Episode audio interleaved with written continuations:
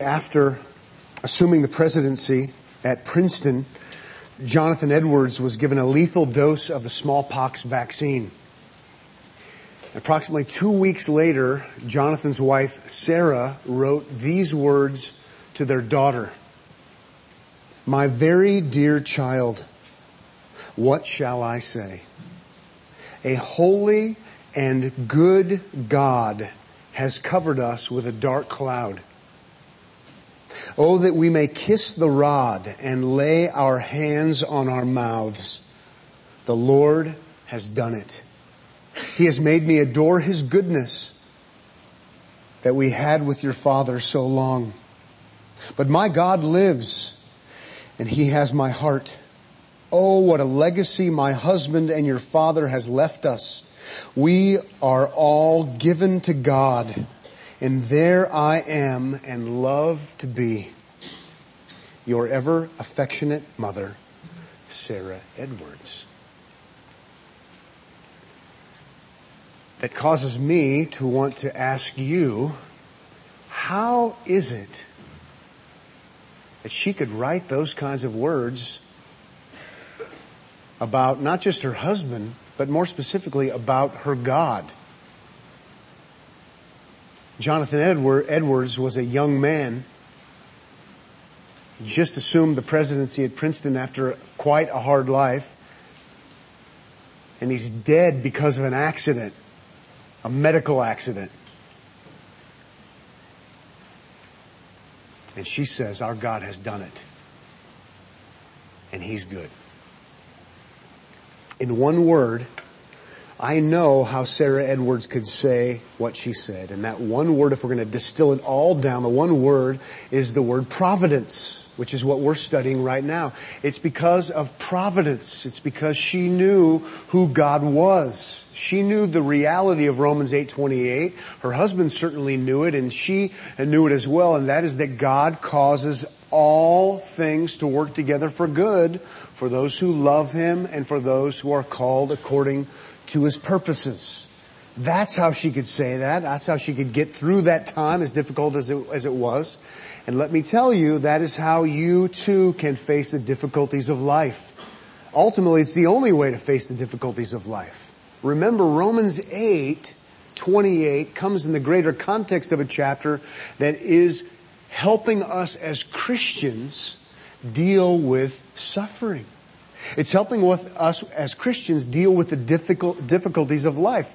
As we've said before, we live in a broken world and not only does that make life hard, secondly, we're associated with Christ, which guarantees suffering for us to some degree or another because we know what they did to Him and we're united with Him.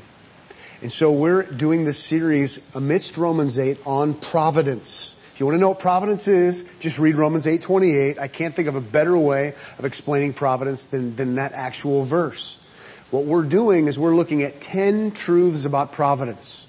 10 truths about providence that do multiple things. They help you to understand who God is. It's pretty important. Uh, not only that, they help us to understand how God works in this world. Very important.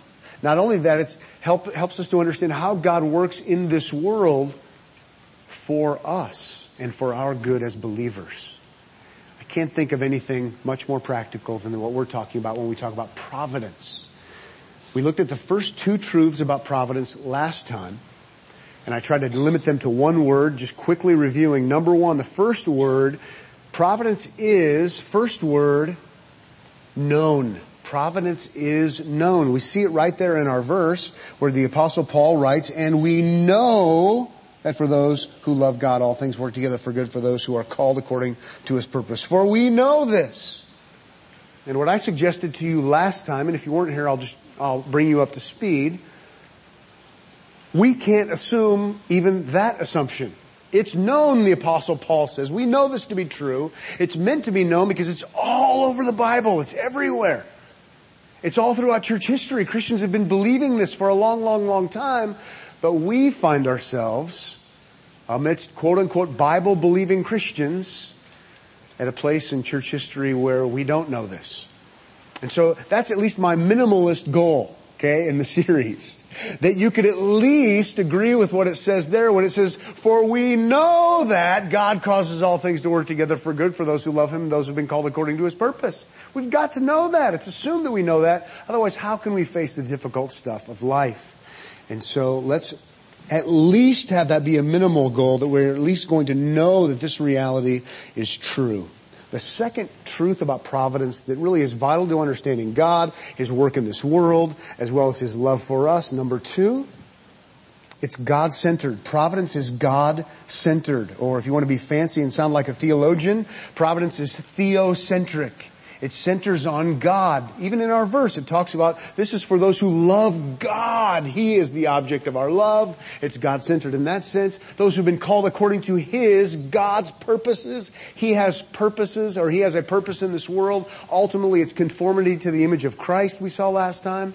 And so we should see that this reality of providence should cause us to look upward to God as the one that really is being focused upon. How do we get through the tough times? By focusing on self. If we could just look deeper into self, if we could pay other people to help us to think more about ourselves. No! It's God-centered. Providence is God-centered.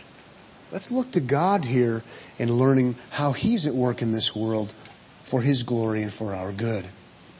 And now number three this morning. We'll do three and we'll do four. I think we can do number three rather quickly. Number three, third truth about providence that I really want you to understand if you're going to understand God, His work in this world, and His love for you if you're a believer. Number three, particular. Providence is particular. Providence is particular. In other words, to use a synonym, it's specific. And what I mean here by using that one word is God's providence is for a particular people. Providence is for his people. Go ahead and look at the verse again with me if you would and see the emphasis. And we know that for those who love God. Oh, providence is for those who love God, which is a synonym for saying believers. A synonym, if you want to be Romans-like, for those who've been justified by faith in the perfect work of Christ. It's particular. It's for them. It's not generic. It's particular. And then there's the second emphasis on particularity in verse 28 as well, in the second part of the verse, for those who are called according to his purpose. It's not generic. It's particular. It's for those who are called. And sometimes people get bent out of shape about this because they want God to be causing all things to work together for good for everyone. And they say, well, that's not fair if it's only for particular people. Well, you don't even want to talk about fair, right? You don't want fair. Fair, Romans 1, 2, and 3, and even going on a little bit, fair is we're all smoked. Fair is we all go to hell and it's the right thing to do because we all deserve to go to hell. So it's, it's not a good idea. Let me just give you some free counseling to talk to God about fair. And you're going to see this in the Bible if you look for it, even if you don't look for it. There is a certain sense that God is very particular about certain things. And I don't mean that He likes things a certain way, though that might be true too. He has a special love. He has a special providence, if you will, for His children, for those who've been called according to His purpose. I don't want to take a lot of time to talk about this, but it will become very important later. But you could just make a note of it for now. When the apostle Paul uses the word called, he uses it in a specific way. I've looked up every occurrence multiple times, and I think I'm right in saying whenever Paul talks about called, he's using it as synonymous with someone who is either already a Christian or who will most certainly, no matter what, become a Christian. Somebody who's elect. As a matter of fact, if we keep reading in 28 and 20, or 29 and 30, he talks about this matter of the called in 29, having said they are foreknown and predestined in 29, then in 30, and those whom he predestined, he also called. And those whom he called, he also justified, and those whom he justified, he also glorified. So just, just know that when he's talking about those who are called, he's not talking about those who hear the gospel call externally, that's another sense that the Bible uses called, where Jesus says many are called. Paul uses it differently. When he's talking about the called, he's talking about those who are called internally by the Spirit of God. Bible teachers use, use the word effectual. Paul uses the term called for the effectual calling when God is going to draw a believer. You say, why are you bringing all that up? Well, it's going to become particularly important after we move to 29 and 30, but I'm bringing it up now so you can understand this particularity of what he's talking about. Providence, in the Romans 8:28 sense, is for God's people, and there's something great about that. I would encourage you, if you're having a beef with that, I would encourage you just to see how great God is in loving His specific people, causing all things to work together for their good. God's prerogative. And if you're a recipient of that, you're a benefactor of that, you say, this is so good. This just shows the wisdom of God. If He has a destination He wants me to reach, which is glorification, that's Romans 8.30, how wise is God to cause all things to work together for my good because He's already determined that I'm going to be glorified as His child. How good is it that He makes sure that everything along the way is getting me toward His goal? Oh, the depths of the wisdom of God to actually have that happen. Particularity is actually something quite nice and it's actually very encouraging. This is great also, this particular, particular aspect, even when we stop to think about Christ and the work of Christ, which by the way, we learned about earlier in chapter 8, which is assumed where we are in chapter 8. You know, all of this is true. All of this, all things work together for good for those who love God and those who have been called according to His purposes. Calling is inseparably linked to the work of Christ. All of this is true for us because of Christ. All of this is meant to exalt Christ, who came to give his life a ransom for many, to save his people from their sins, as Matthew 1 says, even with some particularity involved. Just one more aspect to, to talk about this particular as, uh, emphasis of God's love and providence. I would encourage you to think about this historically. Think about how you read the Old Testament. Here's what I'd like you to do. Read the Old Testament. Yeah, now, ready, go. View the Old Testament. Think about the Old Testament, and as you read, try to think about it through a Romans 8:28 lens. God causes all things even all that Old Testament history. All things to work together for good for those who love God and those who've been called according to His purposes.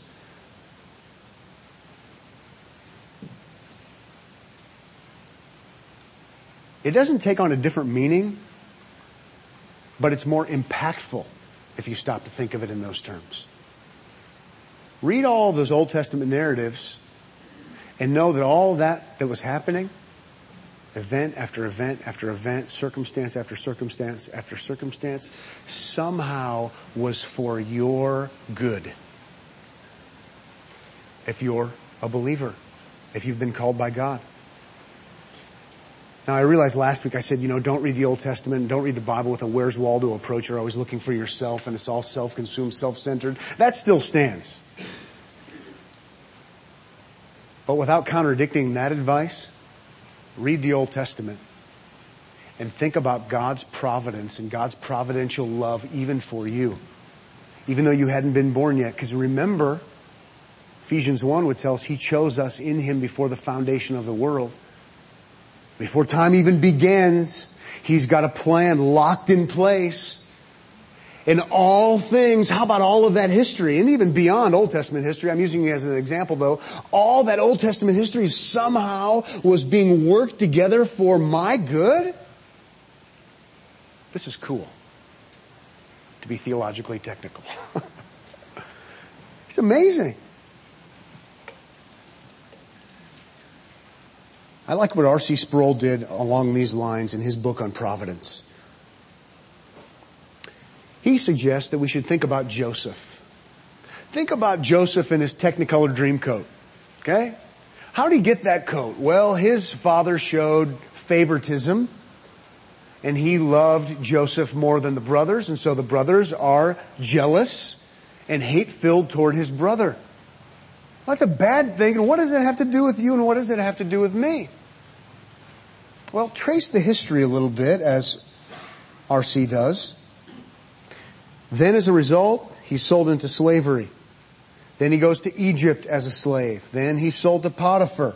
Then you've got the Potiphar's wife incident leading to imprisonment. While he's in prison, he meets the baker and he meets the butler. Not only that, he gets a meeting with Pharaoh as a result of that. Not only that, he eventually becomes what we would call the prime minister. Not only that, we're going to skip ahead a little bit. The Jews are going to settle in Goshen, brings enslavement by the Egyptians. Then we have Moses coming into play, Moses being rec- rescued according to luck. Ha ha, not. Then we have the Exodus eventually as a result of that and tied to that. Then we have the law of God given as a result and tied to that. And it wouldn't have happened if there weren't those other events leading up to it. And then if you want to skip ahead, you eventually have the redemptive work of Christ. And then you want to skip ahead and you have God chose us in Him before the foundation of the world. And now somehow we're connected. Even our redemption is connected to ultimately, if you trace it back, a father's favoritism. That's not a stretch. R.C. goes on to say, and then he, then he does say, if we telescope this, we conclude that if it were not for Joseph's technicolored coat, there would be no Christianity, and every chapter of human history would have a different ending. Now you might be saying, well, God could have done it a different way. You're right, He could have, and He didn't. Read history different. I don't know how it's all working together for good all the time, but if Romans 8 is true, God causes all things to work together for good for those who love Him and those who have been called according to His purpose. Everything that has ever happened in history, everything that has ever happened in human history is somehow, I take it, for my good. Try to get your mind around that. It's pretty wild.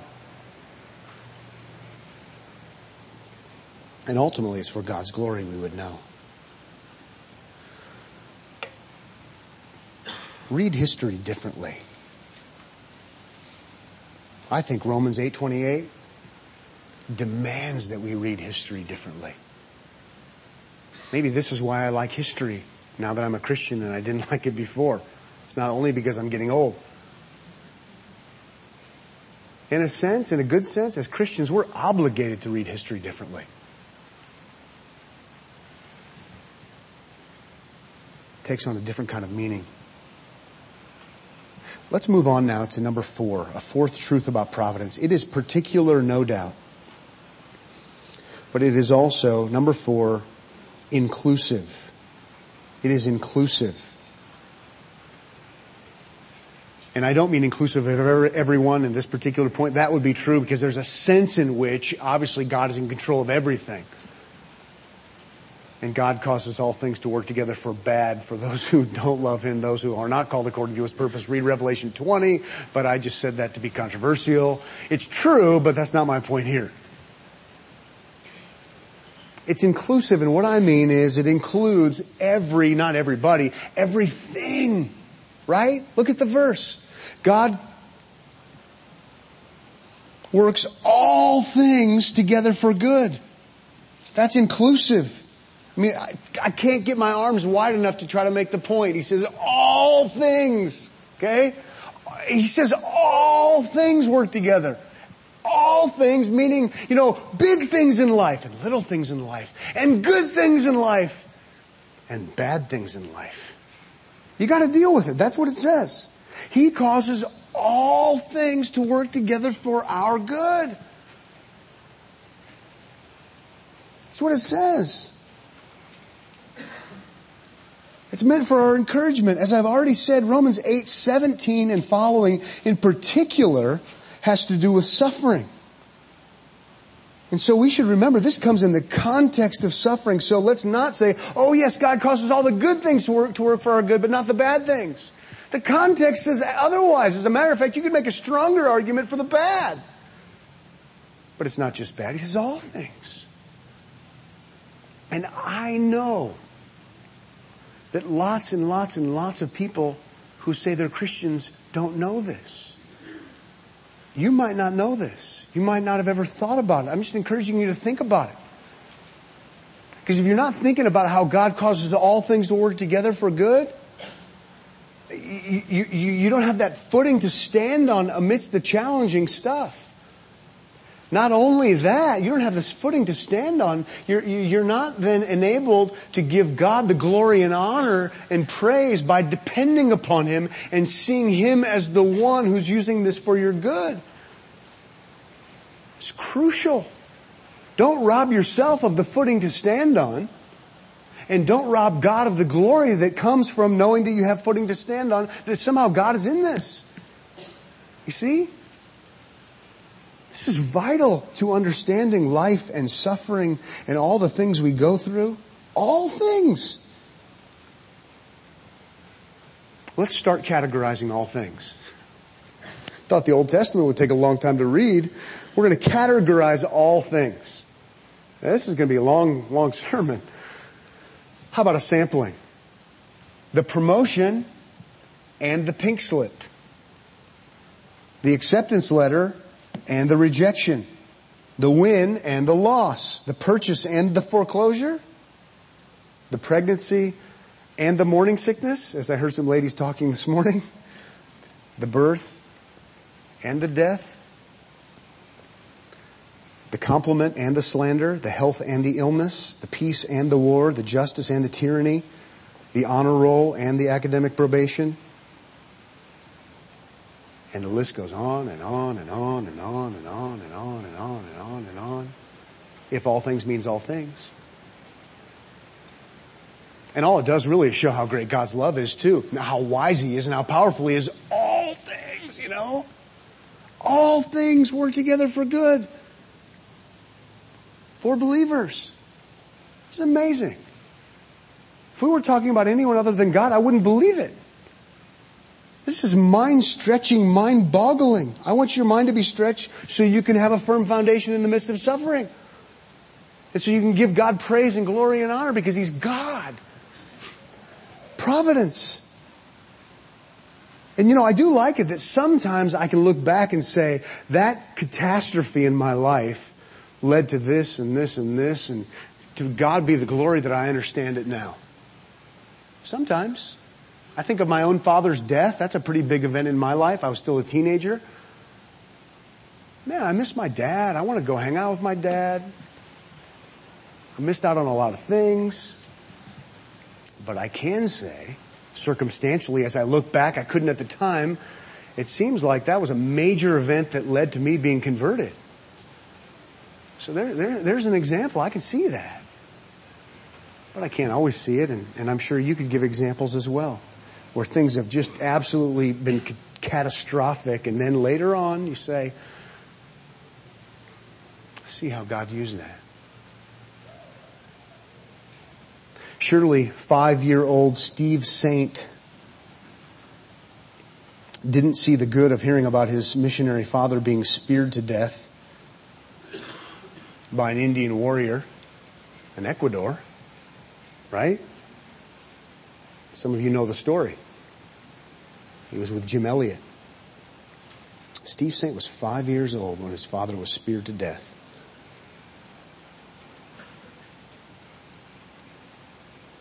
But as you may know, or you may not know, the very same warrior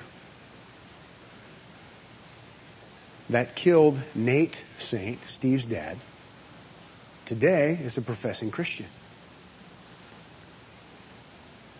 Let me tell you, it's a trip.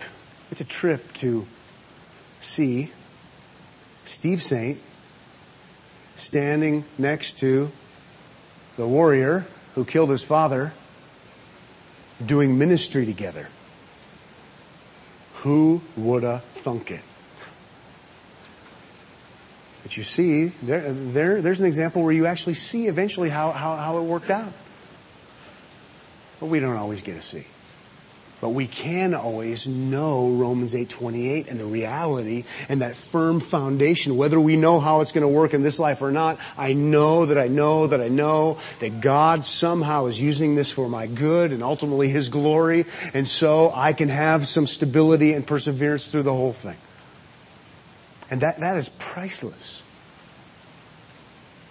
That is just vital to living in an upside down world that is chaotic. It's essential to us. Now what we need to do, because we really, really need to understand this,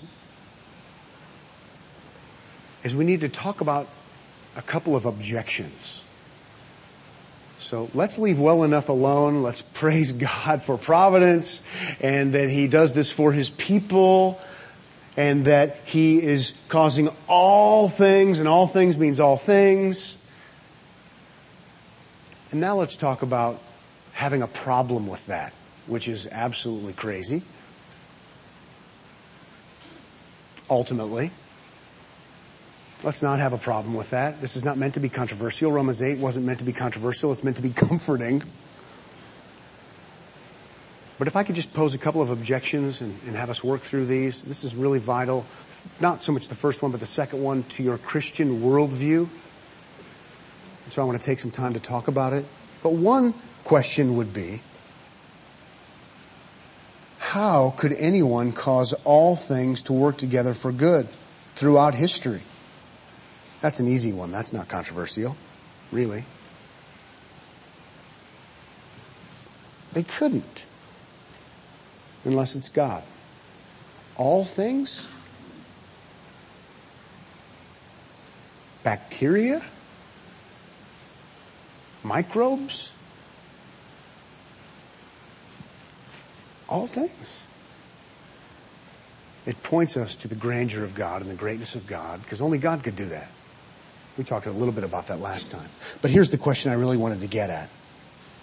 How does Romans 8:28 relate God to evil?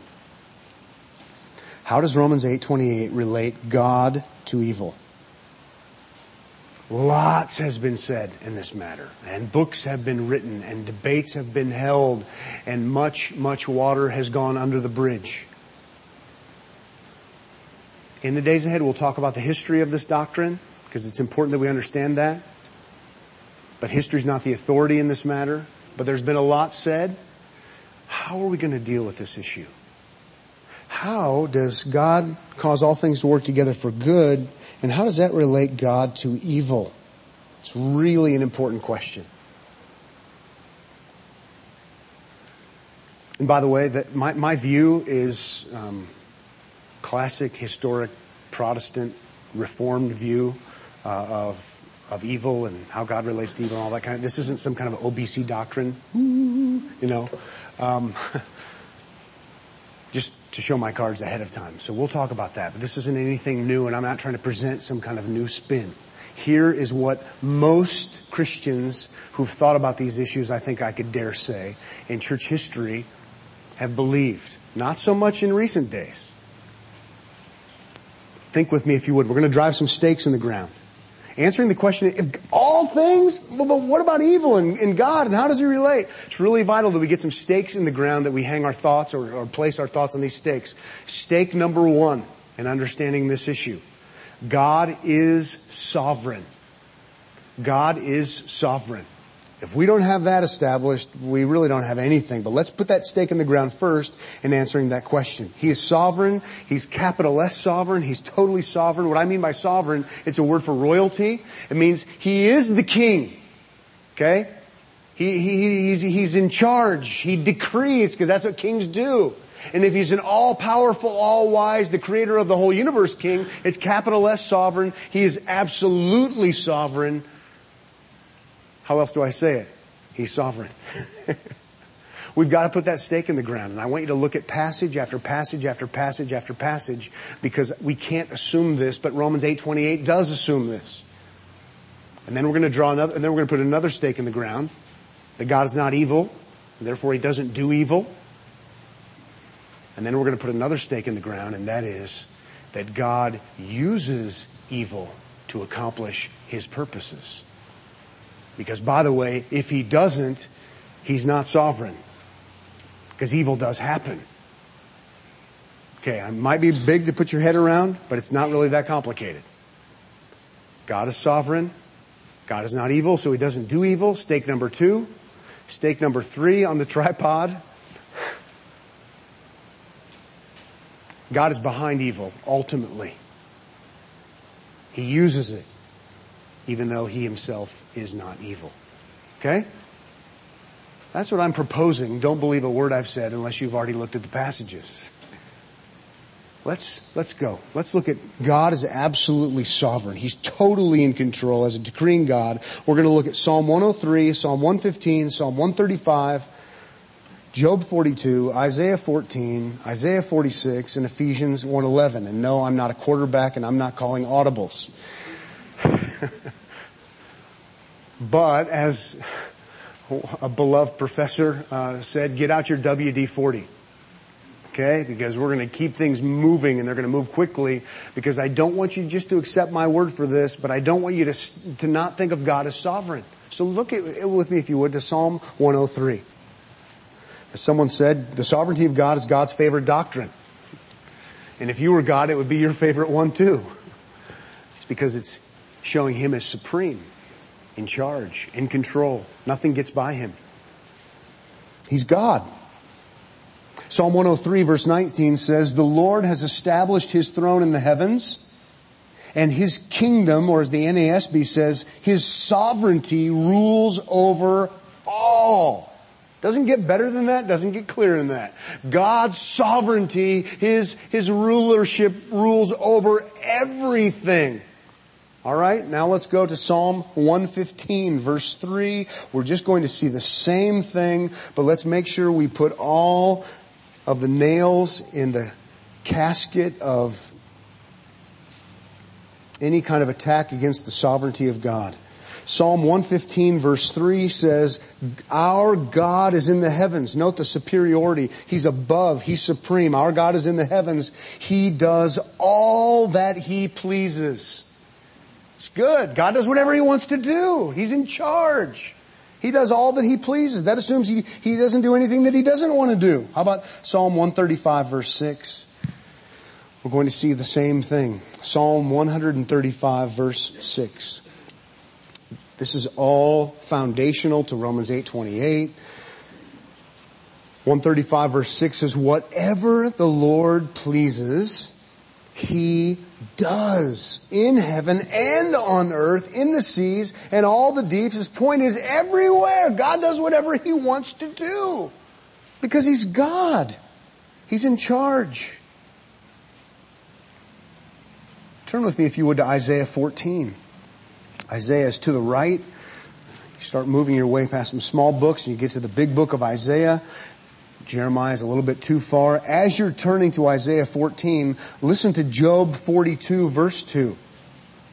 Job 42 verse 2 says, speaking about God, no purpose of yours can be thwarted.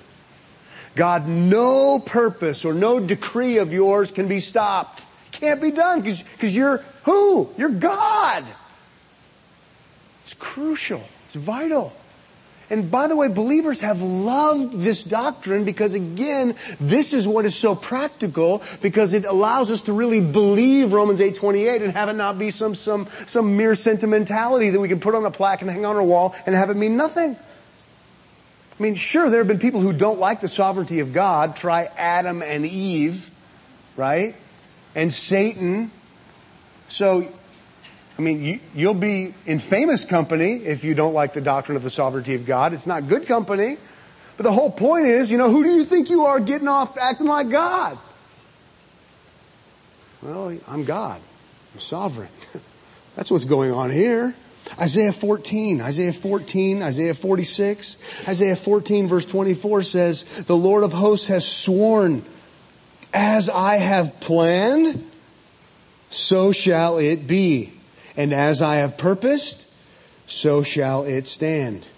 That's, that's awesome. How about 46, uh, Isaiah 46? Verses 9, 10, and 11. And then we'll look at one New Testament example But, but this sounds like this God actually could do what he promises in Romans 8, 28, 29, and 30. He's so godlike. He's so in charge. He's so sovereign. He's not dependent upon us. Isaiah 46 verse 9 says, Remember the former things of old, for I am God and there is no other. I am God and there is none like me. Verse 10, declaring the end from the beginning and from ancient times things not yet done, saying, My counsel shall stand and I will accomplish all my purpose. Verse 11 toward the end says, I have spoken and I will bring it to pass. I have purposed and I will do it. Don't you like that? Man, we're not talking about I dream of Jeannie, you know? God says something's going to happen and it happens. How about Ephesians chapter 1? Let's make sure we see a New Testament sampling. In Ephesians 1, you see, uh, one, by the way, this is where my mind goes. When you say sovereignty of God, sovereign over everything, the good and the bad, I have to go to Ephesians 1. It's just where my mind goes. He is, he is in charge of everything, ultimately, because he's sovereign. And if he's not in charge ultimately of everything, he's not sovereign. And all those verses we just read ought to be taken out of the Bible. Because he does have purposes. He does have decrees. Ephesians 1.11 says, halfway through the verse, referring to God, Him who works all things. Sort of like Romans 8.28, right? Him who works all things according to the counsel of His will. I like that. I like that because it's clear. He works all things according to the counsel of His will. In some way, shape, or form, everything that's ever happened on planet Earth somehow is according to the plan and decree of God. Hmm. We won't take the time to look these up, but this includes the small things Proverbs 16:33, the lot is cast into the lap, sort of like throwing the dice. The lot is cast into the lap, but it's every decision is from the Lord. I thought that was just luck. Uh, nope. Matthew 10:29, are not two sparrows sold for a penny? They're relatively worthless. You can get two for a penny, and not one of them will fall to the ground apart from your Father. How about that? The bird that just fell off the wire because some little snot-nosed bratty kid shot it with its Daisy BB gun like I used to do. That did not happen apart from ultimately the sovereign decree of God.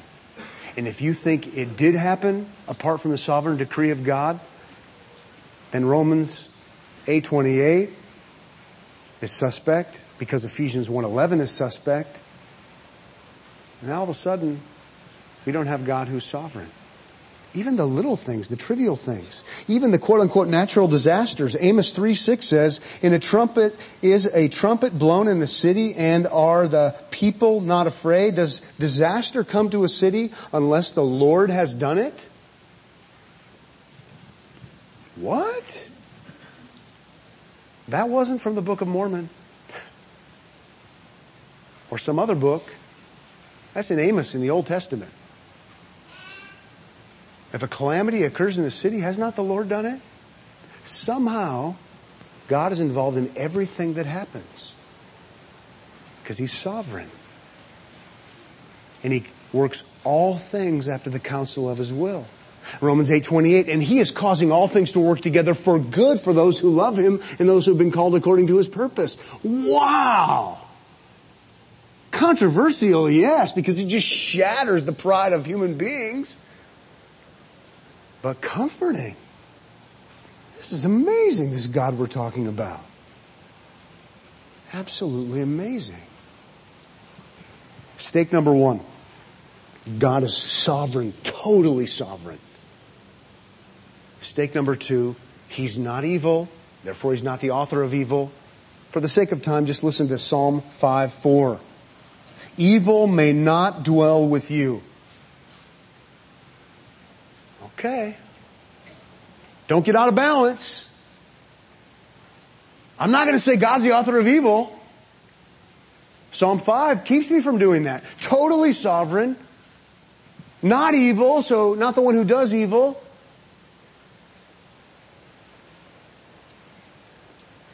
Third stake. God uses evil to accomplish His purposes for the ultimate good of believers. It's the conclusion we have to come to. I'd like you to turn, if you would, to Genesis 45.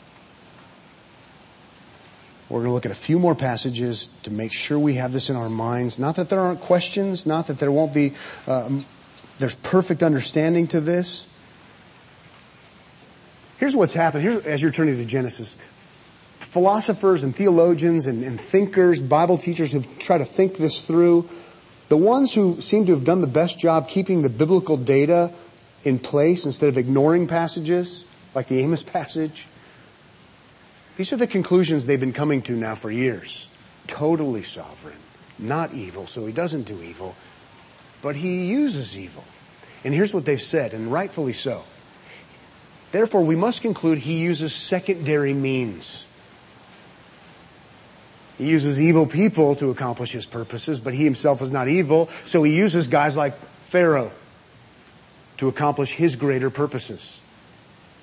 It still doesn't solve all of the issues, but that's essentially how it's been worded over and over and over and over again, and I'm going to say it the same way and try not to be novel. But let's see that God uses evil. Genesis 45, the classic story of Joseph that I was referring to earlier.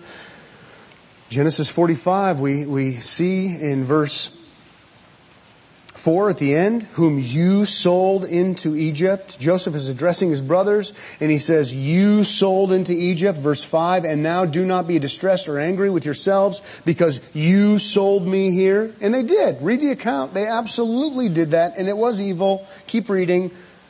For God sent me before you to preserve life. What? Is this, you know, historical redaction? No, Joseph's not trying to change history. He's saying, you know what? You did that. But you need to know that God was in it, serving a greater purpose to preserve people. And so get over it. Trust in the sovereignty of God. Romans 8.28. It's just a, a, a preview version of it.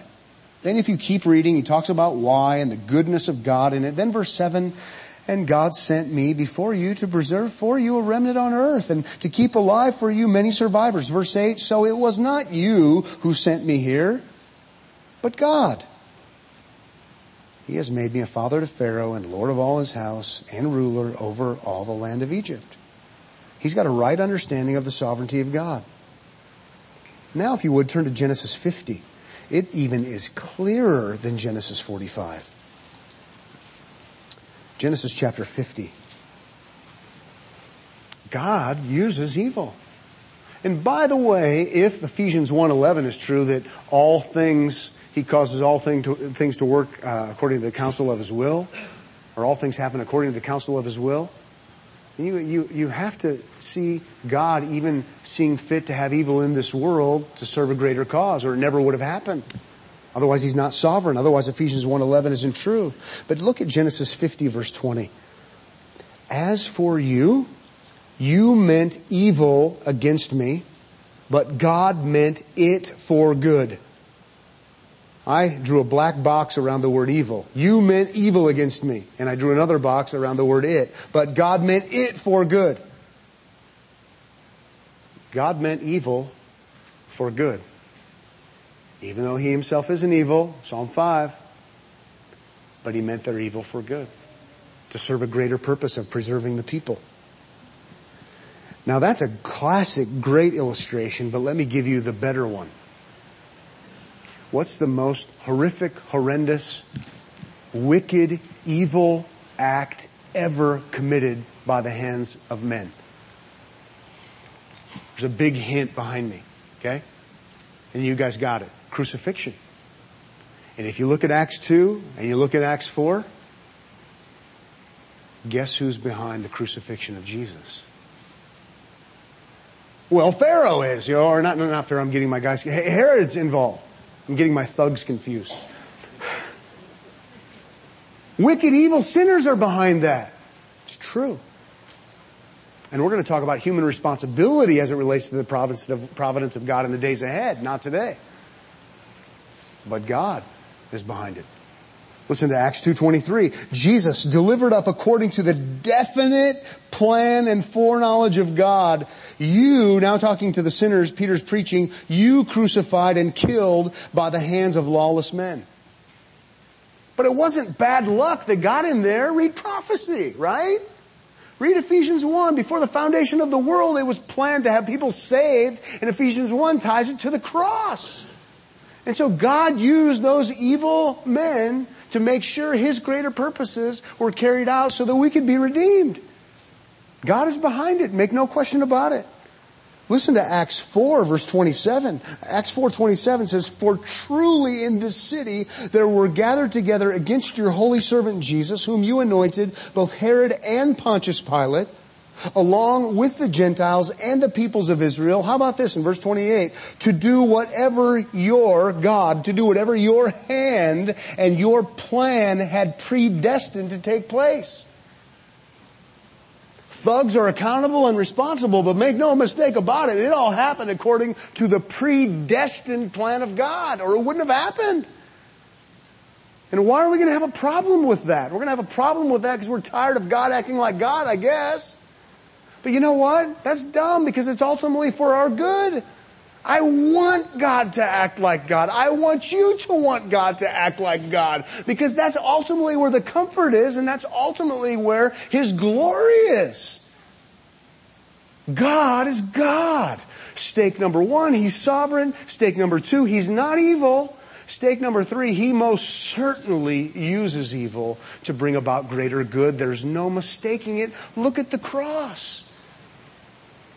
And then when you go back to Romans 8:28, you go back there and you say, this is worthy of a plaque on my wall that is sentimental, yes, but so much more.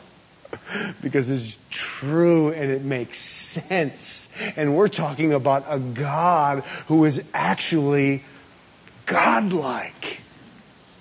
That this can be true. Don't let people take that away from you.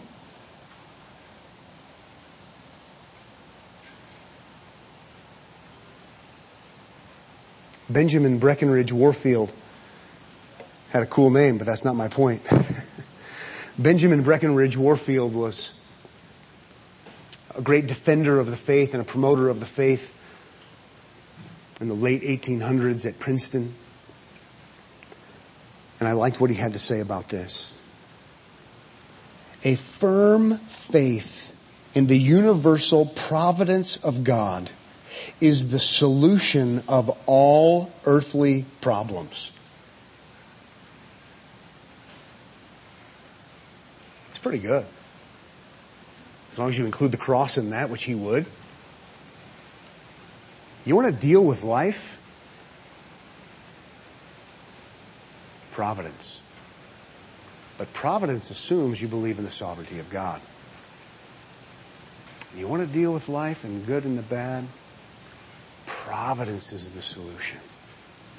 And we're at a place where we don't even know what providence is. Not you.